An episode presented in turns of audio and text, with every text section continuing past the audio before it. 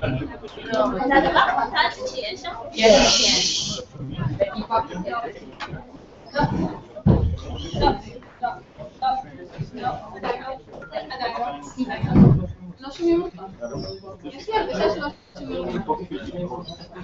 אותך.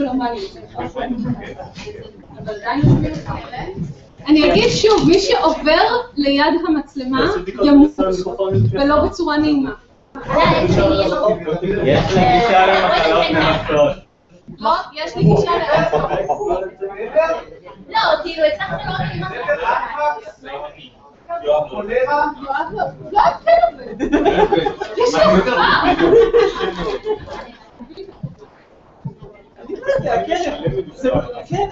אתה מפריע לי לדבר. קהל יקר, קהל יקר. בזמן שאנחנו פותרים את הבעיות הטכניות, אנחנו כבר בשידור. אז בזמן, אנחנו בשידור, אנחנו בשידור. אז לפני שיואב יתחיל עם הברוכים הבאים לחללית וכל הדברים האלה, בואו למאורות. האמת היא שכבר יש נושא למאורות, מעניין שציינת את זה, ביום חמישי של חנוכה 2014. ובכן, יש פה כובע א', יש פה כובע ב', באדיבות אינם כובעים, שהדוכן שלה בחוץ ויש לה דברים נורא מגניבים, כולל טנטיקל, as in day of the tentacle. באמת, שאלתי את זה עולה, יש לך מתנתים בתוך הכובעים האלה יש פתקים ועטים. וכל מי שצופה בחללית, שזה כמובן כולכם, צופים האדוקים של החללית בעיקר, יודע שבדרך כלל התפקיד שלי זה לא רק להיות זו שחוזרת על דברי המחשב, אלא גם זו שקוראת הערות מהפייסבוק ומהטוויטר ודברים כאלה. אז עכשיו, במקום פייסבוק וטוויטר, כי זה לא כל כך מומס להסתכל בפייסבוק בזמן המפת, מה אתה עושה? ראיתי אותך עושה דברים. אתם תרשמו פה שאלות, ואני אבחר את השאלות המפתחות ואעביר לחברי הפאנל, ואם לא יהיו שאלות מפתחות, אני אמציא. אם אתם רוצים שאני אגיד גם את השם שלכם, אז תכתבו את זה. דבר. דבר נוסף, אנחנו משדרים עכשיו לערוץ של החללית ביוטיוב, אז אני מבקש מכל הקהל, אפילו שאתם קהל רגילים של כנסים, לא לדבר בזמן הפאנל. בברכה, דוקטור קוף לנצמן. אני עכשיו אלך לחלק את הכובעים בחינניות ואתה תציג אותנו? חינניות.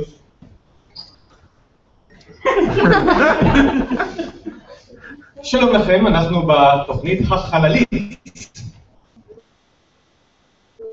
אה, שמי אה, יואב לנצמן. מה שהיה פה עכשיו זה הדגמה של חינניות.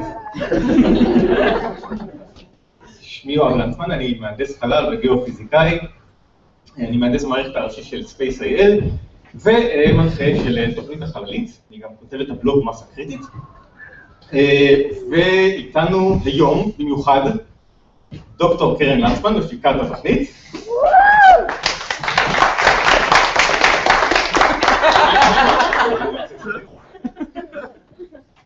נמי שלא יכלה להגיד. יעל הילמן, אה, דוקטורנטית באוניברסיטת תל אביב, מהתחום של פיזיקה. עופר מתוקי, דוקטורנט באוניברסיטה העברית, מהתחום של טכנולוגיה, ודוקטור ויקטור צ'רנוב, מהנדס חולים. אה, ואנחנו הכנו לכם אה, היום אה, כמה אה, נושאים שאנחנו נדבר עליהם, ובסופו של דבר גם אה, יהיה זמן לשאלות שלכם, שאותם אתם אמורים לכתוב על הדפים.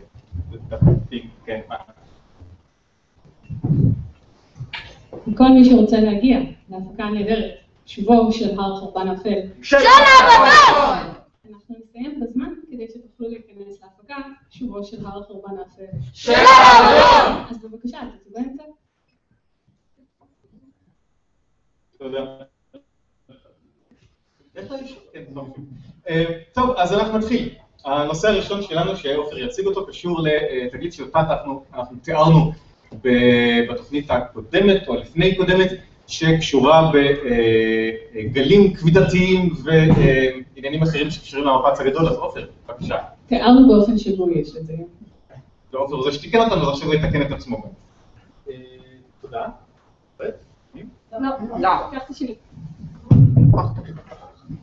כן, אז אני לא אחזור על אה, כל הנושא, כי זה נושא שדנו בו כבר רבות ודנו ודשו בו אה, וכמו שיואב אמר, אה, כתבתי גם איזשהו פוסט שמסביר פחות או יותר את העניין, ויש עוד כמה פוסטים שנכתבו ומסבירים את העניין. אני רוצה לדבר דווקא על, אה, על חבר'ה שכבר שבוע אחרי שהתגלית התפרסמה, אולי בכל זאת נזכיר בקצרה שהתגלית זה תגלית של כיתוב בקריאת הרקע הקוסמית, שהטענה היא שהיא מוכיחה את תיאוריית האינפלציה הקוסמית, וכבר שבוע אחרי שהתוצאות התפרסמו, אחרי שהייתה אה, מסיבת העיתונאים ובה הכריזו על התוצאות האלה והכריזו שזה הוכחה לאינפלציה, יצאו כבר כמה מאמרים שאומרים, רגע, רגע, רגע, לא כל כך מהר. הראיתם כיתוב, אבל לא לגמרי בטוח שזה אכן מה שאתם חושבים, לא בטוח שזה מוכיח את האינפלציה, יש כל מיני תיאוריות אחרות שזה שיכול להסביר את זה. צריך, אה, צריך לפסול אותנו קודם לפני שאנחנו אומרים בוודאות שזו הוכחה סופית מוחלטת של, אה, של האינפלציה. כלומר שאין באמת דבר כזה הוכחה סופית מוחלטת. אמ, אז בעצם אה, אני אדבר על שני, שתי קבוצות חוקרים שאני הספקתי אה, אה, להיתקל בהן. אמ, שתי שלשות, זה כנראה אה, הולך טוב אם אה, אה, נדבר נגד הממסד. אמ, אז הקבוצה הראשונה כתבה מאמר שנקרא להרוג את איש הקש, אה, האם בייסט אכן מוכיח את האינפלציה? בייסט זה ה- אה, הטלסקופ באנטרקטיקה. השריר הדו-ראשי. האם בייסט 2, אם אני- אדייק, אה, אכן מוכיח את האינפלציה, והם אומרים, אה, אמנם האינפלציה זה התיאוריה הטובה ביותר שיש לנו כרגע, היא המושכת ביותר, כולנו רוצים לראות אותה מצליחה, אבל יש עוד כמה תיאוריות ש, אה, שיכולות להסביר את זה, הן אמנם פחות מוצלחות, הן מסבירות, מסבירות פחות דברים, יש עוד כל מיני דברים אחרים שהן לא מסבירות, אה, אבל אם אנחנו רוצים אה, להגיד בוודאות שזה, שזה לא הן, אז צריך לפסול אותן איכשהו. אני לא עברתי למאמר הזה כי הוא מאמר מסובך. אתה צריך להגיד, זה פשוט מאמר שהיה מתחת לרמה שלי, אז לא טרחתי לקרוא אותו. אני יכול להגיד את זה, אבל אני חושב שכולם ידעו שאני משקר. לא, אבל השאלה היא, אם, קודם אנחנו דיברנו על זה בשביל לנפח בבת אחת זו האינפלציה, בשברירונצ'יק של השנייה שקרה מיד אחרי המבט הגדול, אז אה, מה עוד יכול להיות חוץ מזה, או שזה... אה, אוקיי, אז, אני, אולי אני, אעבור אה, לשלישיית החוקרים השנייה, אוקיי, אולי באמת אני אעשה איזשהו אה, הסבר קצר על מה ראו, כדי שאני אוכל להבין, להגיד מה זה יכול להיות. אה, קריאת הרגע הקוסמית, אה, אני לא, אני לא אדבר עליה, אבל רואים תנודות קטנות בקרינה, ורואים אזורים שהם טיפה יותר צפופים, אזורים שהם טיפה יותר, טיפה פחות צפויים. ובין השאר, עכשיו מה שבא לסדרה זה שיש גם כיתוב שהוא שונה באזורים שונים, בין השאר יש מה, שנראה כמו לולאות כיתוב, שהן מתאימות לכיתוב מסוג מסוים, אני לא אכנס למה זה בדיוק, אה, אבל יש קבוצה אחת שטוענת שהכיתוב הזה יכול להגיע גם ממשהו שנקרא אה, לולאות רדיו. לולאות רדיו זה דבר שהוא לא מובן היטב, אבל זה ככל הנראה אה, משהו שנשאר מסופרנובות, שאריות סופרנובות שהתנפחו ונלכד בהן אבק בשדות המגנטיים שלהם, והאבק הזה מכתב את, ה... מכתב את הקרינה, והכיתוב הזה יכול להיות... עופר? סליחה. רגע, הכ- הכוונה היא למשהו שהמקור שלו בכדור הארץ? לא, לא בכדור הארץ, אבל בגלקסיה. אבל איך, אה, סופר, אבל איך לא ידעו על זה לפני כן, אז גם אז, זהו, הלולאות רדיו ידעו עליהן לפני כן, אבל אה, ידעו שהן מפיקות קרינה אה, מסוימת, שנקראת קרינת סינפוטרון, אני שוב פעם, לא אכנס למה זה, הקבוצת החוקרים הזאת גילתה שיש, אה, שיכול להיות שגם יש שם את העניין עם מאבק שמכתב בצורה מסוימת, ו, אה, ומה שהם אומרים, זה שלא לא היו מודעים לזה, גם החבר'ה של WMM וגם החבר'ה של, של הבייסטים לא היו מודעים לזה, וצריך לחייל מחדש את התצפיות לפי זה, ואז יכול להיות שיראו משהו אחר, יכול להיות שזה לא יהיה זה. והטענה העיקרית היא שצריך אה, אה, בעצם עכשיו להסתכל, לעשות אותן תצפיות של בייסט, אבל בעוד תדרים. יש לי שאלה קצת, אה, כן. בצד. את כל העבודה הזאת הם הספיקו לעשות מהרגע שהיה את המסיבת עיתונאים, או שהם התחילו את העבודה הזאת מוקדם יותר? לא. כן, זה וואחד קצב עבודה. לא, לא, הם, כמובן התחילו את זה מוקדם יותר, הם, את הטענה שלהם על ה- זה שזה קיים, שעם האבק, קיים כבר לפני כן, אבל הם בעצם אומרים, אף אחד לא שם לב אלינו עד עכשיו, תשימו לב, תשימו לב, אנחנו פה, זה יכול להשפיע גם על התוצאות שלכם. סליחה כבר שאני מפסיקה אותך, יש לנו שאלה בפייסבוק. כן. פשוט, אה, בגלל שזה כנס, אז אני חושב שאולי נוצר מצב, אני יודע לגביי, שאני עדיין לא מאזין הדוק של התוכנית. ו- לא אומרים דבר כזה, כשיש לך בפאנל אחד שני לנצמנים ועוד אחד בקהל. אבל אני משתקף, אני רוצה אז להבין. אני, סליחה? צריך אולי להניח ש... החללית, כן. רגע, חוץ ממך, שאחרי זה נעמיד אותך מכיר ונראה בך, יש עוד מישהו שלא מכיר את כן, החללית? מוריד על מה שהוא רוצה להישאר. אמרתי, אחרי. החללית היא תוכנית, זה טקס החניכה. החללית היא תוכנית, החללית היא תוכנית יוטיוב דו-שבועית, זאת אומרת פעם בשבועיים, לא פעמיים בשבוע, במזל שמשודרת ביוטיוב, אני לא צריכה להסביר מה זה יוטיוב. תעשו subscribe, משודרת ברגעים אלה ממש מכיוון שזו תוכנית בשידור חי, שבדרך כלל אנחנו משדרים מהבית, בפיג'מות, רק עם חולצה יפה יותר, ועכשיו אנחנו משדרים אותה בכנס. והתוכנית היא בנושאי חלל ועדכוני מדע. לא, אני, מבין, פשוט חשבתי בגלל שעופר, אה, הוא כל מיני מושגים לגבי ה...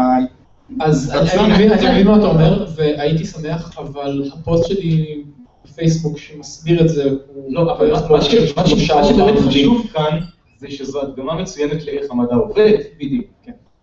רגע, לא, מה שבאמת חשוב כאן, זה שלעופר מתוקי, חפשו אותו בפייסבוק, יש דף בפייסבוק שנקרא היקום הנראה, חפשו אותו בפייסבוק, ובו הוא מסביר את כל הדברים האלה. כן, באמת שהייתי שמח להתייחס לזה, זה שאלה היה לוקח. את כל ה... את רוב ה... עופר, עופר, כן, עופר. עופר, יש לי שאלה מפגרת. התפקיד שלי, לכל מי שלא צופה בחדרים, זה לשאול שאלות מפגרות. וכן, אני יודעת, אין שאלות מפגרות, יש רק אנשים מפגרים. אחרי שקרן סיימה להעליב את כל הקהל והמשתתפים בתוכנית. אמרת אבק. עכשיו, סופרנובה זה לא דבר נורא נורא גדול שמשמיד את כל מה שמסביב, אז איך נשאר שם? אוקיי, אמ, סופרנובה זה, האמת שאולי ניתן ליעל לענות על זה, כי זה הרבה יותר התחום שלה. סופרנובה, את צודקת, בהתחלה שלו, נכון, והוא כל הזמן, הוא- הוא- הוא משמיד את עצמו, הוא משמיד את ה... הוא הוא כוכב שהתפוצץ. אז הוא בעצמו מושמד, ועכשיו הוא מתחיל להתפזר.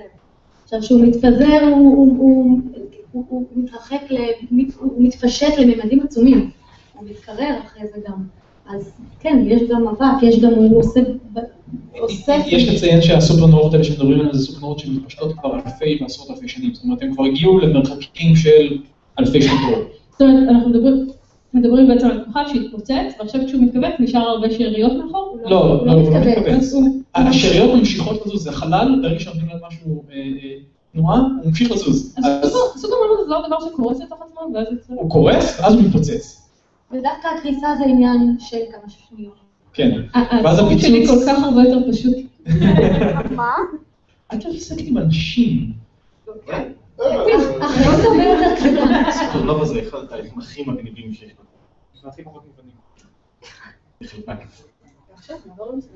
עבור הנושא הבא. כן, זמן. כי אין זמן, כי אנחנו רוצים לסיים לפני טוב. מה אופר בנאפל. יפה. אז נושא קצר. מסתבר שהייתה תקלה בתחנת החלל בשבוע האחרון. תקלה באחד המחשבים, יש מחשב יתיר, כך שכולם עדיין אה, בשלווה, אבל אחד הדברים, אה, זה תקלה שקשורה בשליטה במערכות רובוטיות מסוימות בתחנה. כמו למשל, אה, כנראה זה גם קשור ביכולת השליטה בזרוע הקנדית שיש בתחנת החלל, שאיתה תופסים את חלליות האספקה שמגיעות. כמו זו שאמורה בדיוק להגיע, וצריך שהיא תגיע בשביל שאפשר יהיה לתקן את התקלה. והדבר הדבר היותר בעייתי בקטע הזה הוא זה שבשביל לתקן את התקלה צריך לצאת החוצה. מהצד האמריקאי, וכרגע החליפות האמריקאיות גם הייתה בהם תקלה שכמעט הרגה את אחד האסטרונאוטים בקיץ האחרון, אז בכלל אה, זה מצב מאוד מסובך. עכשיו זה מזכיר לי את הקטעים האלה בכל מיני סרטים מטופשים שאנחנו יורדים עליהם בכל מיני פאנלים לפעמים, כמו זה של מחר. יש לי שאלה.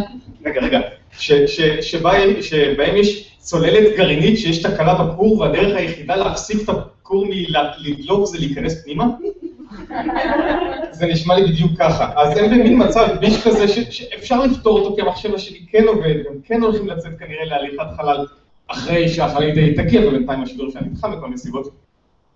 אבל סיפור די אה, משונה ועדיין לא אה, הבנתי או קיבלתי תשובה לגבי למה צריך לצאת החוצה בשביל להחליף את המחשב הבעייתי הזה. זה חיבור USB מאחורה, כי הקדימה לא?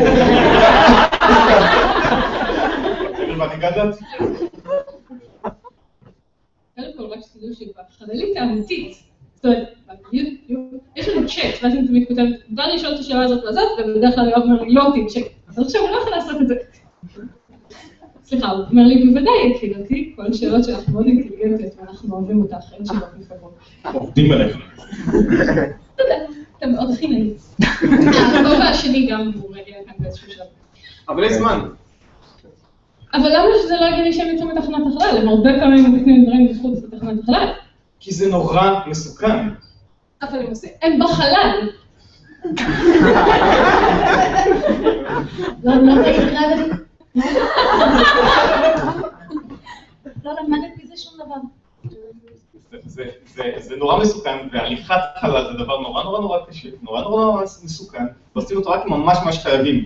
אחת הדרכים אה, לפתור את הבעיה הזו זה אה, זה שהם בונים עכשיו בתחנת החלל את רובונאוט 2, שהקיצור שלו זה R2. אה, ש- אה, שיוכל בעצם לבצע פעולות או בצורה אוטונומית או בשלט רחוק, הוא נראה פחות או יותר כמו בן אדם, מסוגל לעשות פעילויות כמו של בן אדם, אה, ואותו יותר קל לסכם, נגיד ככה. אז אה, כרגע הוא רק חצי גוף עליון, ובחללית שאמורה להגיע עכשיו, אה, מגיע חצי הגוף התחתון. איך הגענו למצב הזה? למרות גם את השינון הזה של ה... אצלנו אין דברים כאלה, גוף האדם מושלם. אם הוא המושלם לא צריך רופאים. ויקטור, יש לי שאלה אליך, שאלה חשובה. האם המלחמה הקרה חוזרת? מה קרה ברוסיה? ומה הקשר לחלל? מה הקשר לאוקראינה? שום דבר. אה, לא, אה, אז אה, למי שלא שם לב, אולי מלחמה הקרה חוזרת. הרוסים פלשו לאיזה מדינה, המערב לא כל כך אוהב את זה, וכל מיני דברים כאלה, וזה, שם בפנינו שאלה, ולא רק בפנינו, שאלה מאוד רצינית של מה יקרה הלאה. כי מבחינת חלל, כן, כי כל שאר הדברים, נגיד, למי, לאן רוסיה תפלוש זה פחות מעניין. אה, כי מה שקורה זה שלמי שלא יודע, הדרך היחידה היום להגיע לתחנת החלל זה עם הרוסים. הם היחידים שמסוגלים נכון להיום לשגר אה, בני אדם ושהם גם טסים לתחנת החלל, סינים כרגע מחוץ למשחק. אה, וזה קצת בעייתי ששתי היחידות שלכם לא עובדות אחת את השנייה. פלוס יש שם עוד המון שיתופי פעולה של אה, תחזוקת תחנת החלל שבונים עליה וכל מיני דברים כאלה. אז יש פה שתי נקודות. אה, אחד, זה, הכל מתחיל בזה ש- שהמערב לא כל כך אה, שמח ממה שרוסיה עושה. ואחד הדברים שחוששים זה באמת אותו חרם. עכשיו, מה שקורה זה שקודם כל נאס"א הוציאה סוג של ממורנדום שאומר לצמצם בצורה דרסטית שיתוף הפעולה עם... ויקטור? מה? זה ממורנטום? זה לא ממו, זה תזכיר. תזכיר. עברית. בסדר. רוסי דבר עברית. לא. אה, אה, קודם כל נאס"א הוציאה תזכיר שהם אה, מורידים את השיתוף פעולה עם, אה, סוכנות החלל הרוסית ועם המדענים הרוסים, שבינתיים מתברר ככנראה לא נכון. אבל אנחנו, כי תכלס הם אומרים שלא רואים פעילות בשטח, אבל הם כן רואים, נגיד, אחד הדברים שקרו שם, זה שאמריקאים אה, חסמו אה, לגמרי ביקורים ושיתופי פעולה בנושאים של, אה, של מעבדות מחקר לאומיות, בכל נושא הגרעין וכל כל מיני דברים כאלה, ולרוסים עכשיו אסור להגיע לשם, אסור להשתתף וכו' וכו' וכו', שזה די חמור, זה די חמור לכולם. זה משהו שלא קרה גם בזמן, זה משהו שלא קרה הרבה מאוד זמן ולא קורה נגיד עם סינים. זה גם בתחום המדעי? זה בעיקר בתחום המדעי. לא לא הטכנולוגי, אלא המדעי. זה. גם, כן, זה גם בתחום המדעי. וזה פוגע בהמון מדענים, גם ברוסיה וגם בארצות הברית, כי זה המון פרויקטים משותפים, ואנחנו חוששים שזה איכשהו ישליך אה, גם לכיוון החלל. שזה יכול להיות, אתם יודעים, לאו דווקא דבר רע, סך הכל מלחמה קרה די יצא את החלל ואולי האמריקאים יתעוררו וסוף סוף יבדו מערכת שיגור בשלהם, אה, אבל בטווח הקרוב זה עלול להיות מסוכן. אה, מה עושים עם כל מיני, למשל קיוריוסיטי שנמצאת עכשיו, פועלת על מאדים, אז יש לה רכיב נכון. מדעי... אז, אז, התזכיר של, אז התזכיר של נאס"א אמר בין היתר לצמצם את הפעילות אה, גם אה, בשיתוף פעולה של המכשור הזה. בינתיים זה לא קורה בפועל, אבל מכיוון שזה קיים על הנייר, אה, זה עלול גם להיפגע. ש... שנייה. שלחנו רובוט מונע בכוח אטומי עם לייזר שמתיך צלעים כן. במעבדה שיכולה לגלות חיים, ואנחנו נשבית אותו חלקית, כי האמריקאים מפגרים. לא, כי, האנושות היא לא משהו. מיליארד דולר. לא, כי האנושות היא לא משהו.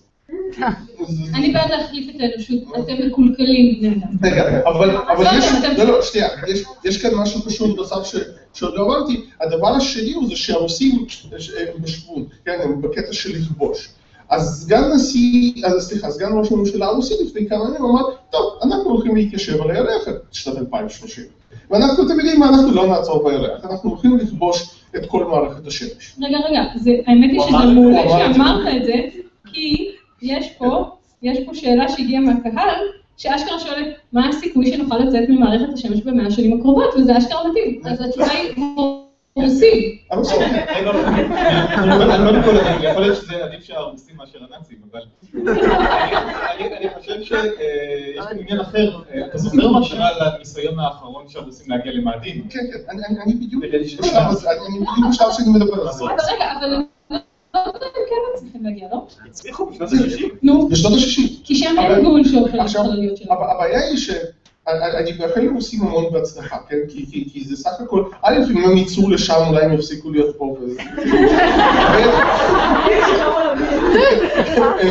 ב', כנס עולמות אינו אחראי לתכנים ב', כי זה אולי עוד פעם יאיץ לאנשים אחרים לעשות את זה. אני לא כל כך מאמין שזה הולך לקרות. אה, כמו שיואב אמר, הניסיון האחרון שלהם לשגר חללית למאדים אה, נגמר במסלול נמוך מסביב לכדור הארץ בגלל תקלה במחשבים, בגלל קרינה קוסמית. זה לא אומר שהם לא יצליחו בעוד כמה שנים. אבל אני מאחל להם בהצלחה. אה, ואנחנו מקווים שאנחנו נראה שזה כן ייצור מרוץ חלל חדש שאמריקאים כן, כן, כן ישתתפו בו. אז אולי מלחמה קרה תהיה לנו בסופו של דבר לנו, כן? אני רק רוצה לציין אבל שהחלק שמבחינתי הוא חלק מאוד משמעותי, זה החלק הזה של אה, ניתוק שיתופי פעולה מדעיים. זה דבר, אני מניח שרוב הקהל פה לא מודע לעד כמה זה דבר נדיר. אה, שיתופי פעולה מדעיים ממשיכים גם במדינות אויב. הם ממשיכים גם במדינות שהן במתיחות אה, מאוד גדולה. מד- מדענים בדרך כלל עושים... סליחה, אני פשוט חייב להזכיר, אותי מצטטים באיזשהו מאמר באיראן.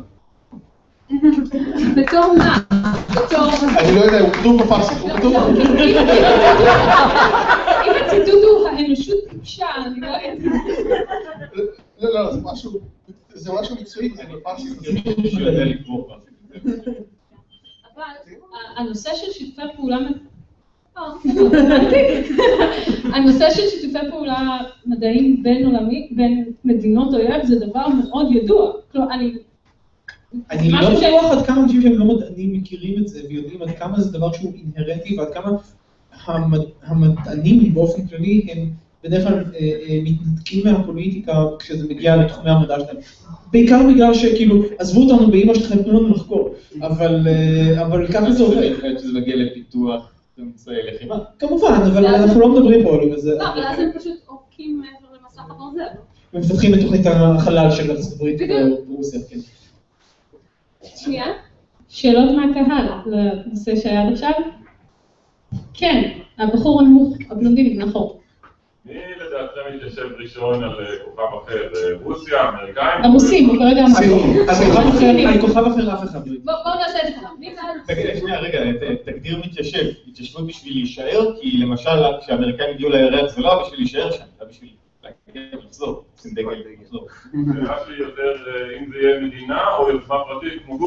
סינים. סינים. הסינים- חוץ מזה שהם היו היחידים שנחתו על הירח ב-37 שנים האחרונות, אה, עם חללית לא מאוישת למי שלא אה, שמע את החדשות, אה, הם הציגו ממש לאחרונה אה, רכב שטח עבור הירח, עבור אסטרונאוט, טייקונאוטים לירח. זאת אומרת, הם מתכוונים להגיע לשם, וזה... טוב, זה, זה לוקח זמן, אבל כשמעסיקים בתעשייה הזו אה, 70 אלף איש, בשביל לדאוג שזה יקרה, אז, אז זה קורה. ובקרוב SpaceIL. כן, ויקטור, I've got one job on this station. דוקטור, דוקטור. היא בין שני דוקטורים. שאלה נוספת מהקהל, ואז הנושא הבא. ואני יודעת לרדות בכם גם כשאתם בשידור חי. כן, החליטו אותי לשים מכנסיים. ולא לשתות. אה, אבל רגע, יש שאלות. טוב, טוב. כן. אה, קראתי באינטרנט שרוצים, שיש איזו תוכנית אה, ל- ל- לאייש את המועדים, ככה, ממש... מרס אחד? כן. על מה זה? אתייחס לזה אחר כך, בסדר? כי זה שהכוונה שלי לשאלות למה שדיברנו עליו עד עכשיו, זאת אומרת, עופר וויקטור. אמ, שתי הערה ושאלה. בוא נעשה את השאלה, כי אין לנו הרבה זמן. אמ, הראשונים שיגיעו בערך למאדים זה הרוסים, ולדעתכם יהיו עוד תוכניות שהם ירצו לעשות בעצם? אה, אז בואו נסכם שנדבר על התיישבות בכוכ- בכוכבי לכת אחרים, נעשה בסוף, כי יש עוד שאלות מהקהל, ועכשיו נמשיך. הלאה? אוקיי. הקטע שאתה רוצה. תודה, כן. כן. אמ, אה, יעל, אמ, את קראת משהו מעניין שעושים לקראת נחיתה עתידית על מאדים. כן. בבקשה. אוקיי, אה, לנחות על מאדים זה לא דבר פשוט. עכשיו, אה, הקדמה קצרה בכלל, למה מסובך לנחות על מאדים, ואחרי זה נדבר על הנחיתה העתידית. אה, כשרוצים לנחות על כדור הארץ, יש לנו אטמוספירה יחסית אה, עבה, סליחה. צפופה, כן. ולכן אה, מצנחים נורא עוזרים, הם אה, מאיטים את מה שנופל כלפי מטה. לעומת זאת, רצו לנחות על הירח, אין אטמוספירה בכלל, אז פשוט אה, עם אה, רקטה אה, מנחיתים.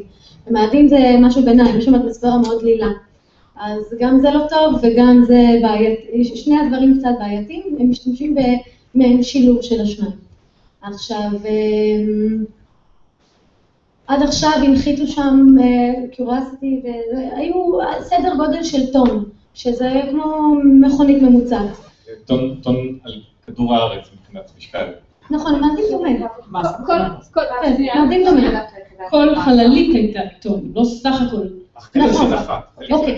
אבל רוצים אה, לה- להנחית שם דברים אה, יותר גדולים ואפילו מאויש אה, בעתיד, וצריך אה, להתחיל להיערך לזה מכל הבחינות. עכשיו, אה, אז זהו, אז, אז, אז, אז צריך מצנח יותר גדול, שזה כבר מראה איזושהי בעיה טכנית, כי הניסיונות על המצנחים כדי לראות איך הם מתפקדים, עשו במנהרות רוח. צריך מצנח בגודל של, אם אני זוכרת נכון, קוטר של 30 ומשהו אה, מטר, ואין לנו אה, מנהרות רוח מספיק אה, גדולים בשביל זה. אז אה, הם בצורה מאוד יצירתית חשבו איך כן אפשר לדמות את, ה, את הסיפור הזה. אז? אני חושב שאנחנו נוותר על ה... נוותר על הסרטון, אנחנו נשים לינק אחר כך, אבל בואו נתאר את זה. אני אתאר את זה. אוקיי, אז, אז ככה, ננסה לתאר את זה. את את רוצה שאני אדגים עם ה... את יכולה להשתמש בתמנון אם את רוצה. אוקיי. אז לקחו מצנח בגודל שפחות או יותר מתאים לתוכניות, חיבור לו כבל של אורך של קילומטר בערך. ובתחתית מין אה, משהו, גוש מתכת מאוד כבדה. אה, אוקיי, וכל זה נכנס דרך כל מיני גלגלות, ומחובר מהקצהו השני לרקטה בעצם על עגלה נוסעת. עכשיו ככה, צריך תיאום מושלם בין כל המתפעלים. מסוק העלה את המצנח למעלה לגובה של פלוס קילומטר, וברגע שהוא עזב, הגלגלות התחילו למשוך את הסיפור הזה למטה, אה, היה איזשהו, עוד איזה שחוט מחובר לכבל, ברגע שהמצנח אה, התנפח כמו שצריך, הפעילו את הרקטה, הרקטה התחילה לנסוע במהירות מתאימה, וככה ראו איך, מה קורה עם המצנח, איך הוא, איך הוא מגיב, מה צריך לשפר, באחד מהניסיונות הוא גם נקרא, וככה לומדים להמשיך הלאה עם הניסויים. עכשיו, זה פן אחד של הסיפור הזה. הפן האחר הוא הסיפור של האטמוספירה הדלילה יותר. אז אנחנו רוצים גם לדמות את כל זה, לראות איך כל זה עובד באטמוספירה יותר דלילה. עכשיו, יש לנו אטמוספירה דלילה יותר, בסטרטוספירה, שזה גובה 37 קילומטר, אז רוצים אה, לעלות לשם עם רקטה, עם רקטה? כן, עם רקטה, לגובה של 37 קילומטר, שבשביל ה... עם בלון לשם ואז רקטה להעיף אותו. אבל תבינו מה זה 37 קילומטר גובה, המטוסים שלנו, הרגילים, של הנוסעים, טסים בגובה של 10 קילומטר. אז 37 קילומטר... תחנת החלל זה לא באיזה 40 קילומטר? עד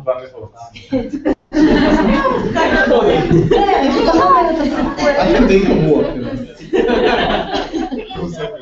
נאס"א תתכנן איזשהו בלון שירים אותו לגובה הזה, ואז יפעילו רקטה שתסיע אותו במהירות רצינית ויראו איך הוא מגיב ומה קורה שם. אני- רוצה עוד- הערה ללמה למה אי אפשר בעצם לבחון את המצנח במנהרת רוח, זה לא שאין מנהרת רוח בגודל של 30 מטר, הבעיה היא שצריך, בשביל לבחון כמו שצריך, יחס חסימה, כלומר יחס בין מה שבודקים לבין שטח, בין שטח של מה שבודקים, שטח המצנח לשטח המנהרה, צריך להיות משהו כמו אה, לא יותר מ-8% אם אני טועה, כלומר, בזמן שאנחנו מדברים על 30 מטר מצנח, אנחנו צריכים כמה מאות מטרים של מנהרת רוח, ואת זה כבר אין. רגע, לא הבנתי. הבעיה היא שאין לנו מנהרת רוח מספיק ארוכה כדי לבדוק מספיק את זה? רחבה. אה, מספיק רחבה? כן. אי אפשר, אי אפשר פשוט לדגום חלק וחלקי אפשר, דרך? אפשר, זה חוקי הזדמנות למיניהם, וזה מכניס עוד אי ודאויות. זה זה בעיה, כי מה שרוצים לבדוק זה לא אם המצנח מצליח לבלום, את זה יודעים לחשב, הבעיה היא התהליך של הפריסה של המצנח. וזה משהו שהרבה פעמים אה, החוטים מסתבכים וקוראים את המצנח תוך כדי הפריסה שלו, וזה מה שצריך לבחון. גם המצנח של קיריוסיטי, שהיה רק 20 מטר ברוחב שלו, אה, נקרע בהתחלה כמה פעמים בניסיונות של המנהרת רוח, וזו בעיה מאוד קשה לאיך- לראות, איך, איך לדעת בדיוק איך החוטים ייפרסו, וחייבים לעשות ניסוי, לדמות את זה באנליזת מחשב, זה לא מספיק טוב, זה לא מספיק מדויק. קיוריוסיטי לא הנחיתו עם הבלונים המתנפחים הענקיים? אני זוכרת לא, בלונים מתנפחים. לא, אבל זה- גם- עכשיו הם צריכים גם בלונים מתנפחים בשביל להאט אותו. אה, היא התכוונה בשביל בשביל לבלום את הפגיעה, אה, זה זה הספקטרום זה- פאת'פיינדר, כן. והם קטנים יותר. כלומר, כשהייתי זקנה יותר. לא, עכשיו, ממש זקנה, כי זוכרת את המספר. הסיבה- שאי אפשר היה להנחית, זה היה 2004, זה לא כזה מזמן. אבל- אה. אבל הנקודה היא שאת רירסקי אי אפשר היה להנחית ככה כי היא כבדה מדי, אין לנו כריות אוויר שמסוגלות לבלום מכה של משהו במשקל טון. אבל אם אנחנו רוצים להנחית אנשים על, על מאדים בעתיד, אנחנו נצטרך ל- מטענים מאוד כבדים. לשם השוואה, החללית של האסטרונאוטים שנחתה על הירח הייתה משקל של 14 טון. אז אנחנו נצטרך למעט דברים אפילו יותר כבדים מזה, ולהצליח אותם עם אה, מצנח של 20 מטר פשוט לא מספיק, כי אין מספיק אטמוספירה. אז זהו, מעניין שהזכרת את הירח. כי כן הצלחנו להנחית דברים על הירח. לא עם מצנח. אבל למה אנחנו צריכים מצנח? למה לא להצליח דברים כמו שהנחתנו על הירח? הירח יודעים שהם נוחתים כלפי, שעושים כזה בוש כלפי מטה. כי הירח יותר קטן, הוא- גם משתמשים בשילוב עם זה, גם וגם. את צריכה מנועים הרבה יותר חזקים, אפשר להנחית באמצעות אה, רקטות, אבל זה דלק. כוח המשיכה שם הרבה יותר גדול.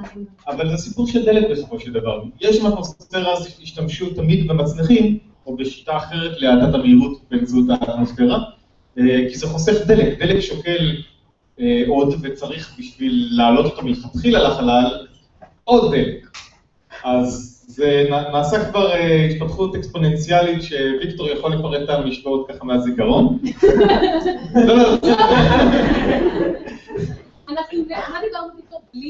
אז כל עוד אנחנו צריכים לשגר את הדברים האלה מכדור הארץ מלכתחילה, אז אנחנו בבעיה. אפשר לשגר אותם לא מכדור הארץ גם? אולי בעתיד נוכל לשגר אותם ממקומות אחרים. אפשר לבנות מעלית חלל נגיד, שאפשר... אפשר אולי לבנות את הדברים בחלל. אוקיי? ועובדים גם על הדברים האלה. בינתיים פותרים את הבעיות של איך לצנוח מעסקים מאוד מאוד גדולים. וסיימנו את החלק הזה. ונעבור לשלב השאלה הזהה. זה מה שאני עמדתי להגיד. ראשית, אני אבקש מכם, האם למישהו יש שאלה שלא כתבתם לי כאן, שהוא רוצה לשאול את חברי הפאנל לפני שאנחנו ממשיכים הלאה? כן, שתיים בהם. אני יכולה לענות לזה? לא ברק. אתה רוצה לנסות לענות? מה? נו, למה אי אפשר להשתמש במעברות חלל כדי לנחות על מאדים? מאוישות? כן. זה נורא מסוכן. למה זה נורא מסוכן? היו יותר מ... כמה זה היה? היו חמש פיצוצים? שתיים. שניים. ה- הסיבה היא שמעבורות חלל, אה, כשהם טסו, הם טסו עד לגובה של 600 קילומטר מעל פני האדמה לכל היותר. הם אף פעם לא טסו לירח או לשום מקום רחוק. הם טסו רק לתחנת החלל או לכל חוץ מיני... מהמגן, שמבוסס על סיפור אמיתי. השאלה האמיתית היא האם אפשר לבנות חללית שתיקח מעבורת, כי אני חשבתי שהבעיה היא בסך הכל הקטע הזה של צפיפות אוויר וכאלה, שאתה לא יכול כן. לבנות כנפיים שמתאימות לאטמוספירה זהו, זו- הבעיה- זו הבעיה השנייה. עוד עוד אחת מהבעיות עצמם. מעבורת החלל נחתה בשדה תעופה, תכלס. ארוך, כן, אבל אה, אה, הייתה צריכה מסלול נחיתה של אה, משהו כמו קילומטר וחצי, אם אני זוכר נכון. אז עד שלא יהיה שדה תעופה במאדים, לא, אז אנחנו נדבר. כן, עוד לפני כן, היא לא- היא לא תספיק להאט מספיק, בגלל שצפיפות האטמוספירה היא לא מספיק גבוהה. האוויר דליל מדי בשביל שתוכל להאט, וזה מה שקרן מכיוונה אליו. כן, אני רוצה שהשורה התחתונה פה היא שצדקתי. שאלה נוספת, זו שאלה שאתה צריך לשאול עכשיו, או ששאלה שאתה יכול לשאול אחר כך כי יואב הוא אבא שלך? אי אפשר לשלוח כמו ששלחו את קריוסיטי, רובוט ש... פשוט יבנה שדה תעופה. אוי, זה רעיון ממש טוב. אבל רגע, רגע, רגע, אני אחזור על השאלה לטובת הקהל. אה, אה, בנינו היקר, בלי שום נפוטיזם או משהו, אשכרה שאלה- ממש טובה, שזה האם אפשר לבנות רובוט שיכשיר את השטח לפני ששולחים לשם אנשים. אמרנו שמעבורת המטוס הוא צריך אה, שדה תעופה, אז הוא צריך גם את האטמוספירה בשביל הכוח עילוי שהוא לא פשוט נצנח. לא, אבל יש פה נקודה שהיא כן אה, חשובה, למשל בהקשר של אה, מרס 1, של אה, משימה מאוישת שתהיה למאדים בעוד אה, ב-2025, אם רוצים כבר לשלוח את הצוות הראשון. הם ישלחו קודם רובוטים וחלליות ואספקה ודברים כאלה בשביל להכין שם את התשתיות. זאת אומרת, האנשים לא יגיעו לשם לשום דבר בכלל, יצטרכו לבנות הכל בעצמם. הם, לא, לא תהיה חסרה להם עבודה, כן? אבל, אבל אה, יהיו שם כבר תשתיות מסוימות. יש שם כבר ייצור חשמל לאור השמש לדוגמה, ומקומות אה, לחיות בהם וכל מיני דברים כאלה שאותם אה, רובוטים כבר יכינו. באיזה שנה אמרת? הם רוצים ב-2025 לשגר את הצוות הראשון. יש אפילו לא נשמע ישים שבעשר שנים כל זה יהיה שם. זה עבד כבר, זה עבד. כבר, לא. מה, לא, אה, לא בנו להם שם זה... קודם, כל, לגבי, הירח, אה, כן, אה, זה, זה היה בסך הכל, כן, זה, זה היה בסך הכל, האדם הראשון טס בשנת 1961, הנחיתה הראשונה על הירח הייתה בשנת 1969, זה ממש ממש ממש מהר. דבר שני, קצב ההתפתחות הטכנולוגית הוא פשוט כפונקציה של התקציבים שמושקעים בזה. אז אני לא בטוח שזה אה, בלתי אפשרי. כבר עובדים היום על טילים ועל אה, נחתות ועל אה, דברים אחרים בשביל להטיס אנשים לשם בצורה פרטית, כי אם נחכה לממשלות העולם זה כנראה לא יגיע, חוץ מאולי עם הרופאים. הרוסים. לא, די, גמרנו את השאלות. לא, באמת, זה התפקיד שלי בחללית. מישהו צריך להגיד להם להפסיק לדבר. הם מדברים ממש הרבה כשנותנים להם, אומרים להם חלל, הם מתחילים לדבר. כן. ברוכים הבאים לשלב השאלה. אתם מסתכלים. אני רוצה לעצור ולהגיד שזוהר החתוללית נמש, לא יכולנו להביא אותה איתנו, אז זה הייצוג שלה, ואתם מתבקשים להעביר אותה ביניכם ולהביא פנים שהיא ממש מפריעה לכם לדבר תוך כדי, ומתנתקת לכם על המיקרופון של המחשב. אוקיי. זה מה שהיא עושה בדרך כלל, לא יושבת על הברכיים. היא יושבת על הברכיים ונתפסת לי עם הציפורניים בבטן. מהי התגלית המדעית שהייתם רוצים שתתגלה בזמננו? ויקטור? כן, כן. יש לך חתול, אני מצטער. מהי התגלית, אוקיי, אנחנו עושים את הסבב הזה ואז אומרים שאלות אחר כך. מהי התגלית המדעית שהיית רוצה שתתגלה בזמננו? אה, אנטי גרביטציה. אה, משהו שישנה בערך את כל העולם. זה, בגדול אם אנחנו מדברים על אה, חלל, אז אה, א' יאפשר לנו לטוס בחלל בלי צורך בלסחוב איתנו את העודף, אה, שנקרא בשפת יומיום דלק, אה, וב' זה יאפשר כבידה מלאכותית בתוך החלליות, שזה שתי דברים תכלס שמאוד מאוד מפריעים היום לאיזושהי התפתחות, ולכן פיזיקאים, אני מסתכל עליכם, קדימה, לא, אתה צריך להסתכל על המהנדס. אפשר לייצר ככה דחף בעצם. כן, כן, כן, אפשר לייצר ככה דחף, ואתה בעצם לא חייב לסחוב איתך את כל ה... אתה- אין אין בעיית אנרגיה בחלל, יש המון אנרגיה חופשית, אוקיי? יש בעיה של מה עושים עם האנרגיה הזאת, ואיך משתמשים בה בשביל לנוע. והיום לא יודעים לעשות את זה, היום אתה חייב אה, איזשהו עודף, איזשהו דלק בשביל לזרוק אותו החוצה, בשביל שיניע אותך לצד השני. יש אנטי גרביטציה, הבעיה העיקרית היא שכרגע אין לנו אפילו מושג אין לנו שום מושג. מה מה זה, איך בכלל יכול להיות דבר כזה. ולא, תשאל את הפיזיקאים, עד כמה שאני יודע. ועכשיו עופר. אה, כן. טוב, אז אני אלך על משהו קצת יותר אה, בימי חיינו. אה, אני הייתי מאוד שמח אם תיפתר השאלה הפתוחה, אני חושב שזו כנראה השאלה הפתוחה הכי גדולה שיש היום בקוסמולוגיה, מה הם החומר האפל והאנרגיה האפלה. דברים שהם בבסיס הקוסמולוגיה היום, ואין לנו תכלס מושג מה הם, או מאיפה, או למה הם. ולמה בעיה לך לדעת את זה? מה? למה למה באמת? אני קוסמולוג. לא. חוץ מזה שזה שונה, לא, לא, אחד הדברים ש... ש... אה. האמת שחבל שלא תיאמנו מראש, אבל הסיבה, שאני חשבתי אה, לגבי אה, מסה אפלה ואנרגיה אפלה, אולי למי שלא יודע, אתה רוצה להגיד מילה על שתיים על זה? אה, אוקיי, אה, היקום שלנו, לפי התיאוריות הנוכחיות, לפי כל מה שאנחנו רואים, מורכב אה, רק כ-4% ממנו מורכב מחומר שאנחנו מכירים, שזה אומר בעיקר בעיקר אטומי מימן והליום, הרבה ניוטרינואים ודברים אחרים, ואחוז פצפון של מה שאסטרופיזיקאים קוראים מתכות, שזה כל יסוד יותר כבד מהליום. אה, ורוב רוב היקום אה, בעצם, אה, יש מה שיש בו זה מה שנקרא חומר אפל, מה שנקרא חומר אפל, שזה אה, חומר, איזושהי מסה שאנחנו לא יודעים מה היא, אנחנו רק יודעים שהיא אה, כמעט ולא מגיבה עם החומר הרגיל. יש אפשרות שהיא שהיא כן מגיבה עם עצמה, לא מגיבה עם עצמה. הרעיון העיקרי הוא שהכוח העיקרי שהיא מגיבה אליו זה כבידה. אמ, ויש משהו שנקרא אנרגיה אפלה, שזה בכלל המושג שלנו לא יודע מה זה הוא קלוש, זה נקרא אנרגיה אפלה, אנחנו לא בטוחים מה זה באמת, זה באמת אנרגיה, זה איזשהו משהו שדוחף את היקום להתפשט ולהאיץ. אמ, זה למשל דבר שיכול להיות, אה, אם נגלה מה זה אנרגיה אפלה ונגלה איך אפשר לרתום את זה, זה דבר שיהיה אפשר אולי לשמש שם בשביל אה, אה, מסע אה, מהיר במהירות האור, אבל זה מאוד רחוק. הנקודה מבחינתי שהכי מרגשת בעניין הזה, הכי דורשת פתרון, זה זה שכל החומר שיש ביקום עד כמה שאנחנו מבינים את זה, למעט המסה האפלה והאנרגיה האפלה, זה 4% ממה שיש. כל השאר הוא אפל. אוקיי? ו- ולכן חייבים לדעת. זאת אומרת, זה לא, לא יכול להיות שכל מה שאנחנו מתייחסים אליו כרגע הוא רק 4%, זה, זה שברירון של, של כל מה שיש. איפה כל השאר? יעל? לא, לא. קודם השאלות? אחת, לא, אני- אסגור שלי.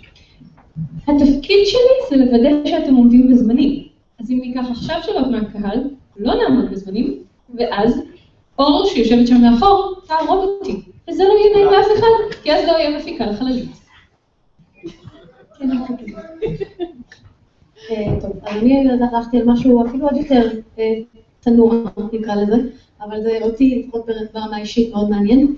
אה, אני הייתי רוצה לראות אה, זוג כוכבים בינאריים שמייצרים נובות על בסיס קבוע, עושים סופרנובה טייקוואנים. כי אנחנו רואים את זה, אנחנו רואים את זה. יש תיאוריה, ש... למה זה מצחיק?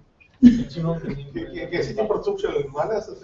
אוקיי, אה, סופרנובה טייקוואני זה סוג נורא מגניב של סופרנובה, שנכון שעולם המדע נורא מתלהב כל פעם שיש סופרנובה, אבל כשיש טייקוואני, כל הטלסקופים בכל העולם מסתובבים לשם, וכולם מתחילים למדוד ולהסתכל ולבדוק. אני זוכרת שדיברנו על זה, אמרת שזה תחום המחקר שלך. נו, בגלל זה זה מעניין אותי. לא, אני מסבירה לכולם, זה הקטע של הכתוביות למטה. ויש אה, כמה תיאוריות לגבי איך זה קורה, ואחד מהם זה, זה, זה, זה מה שאני אמרתי, זה זוג כוכבים, שאחד מהם לאט לאט אוכל את השני, פחות או יותר, ואז הוא עובר איזושהי מסה קריטית ומתפוצץ.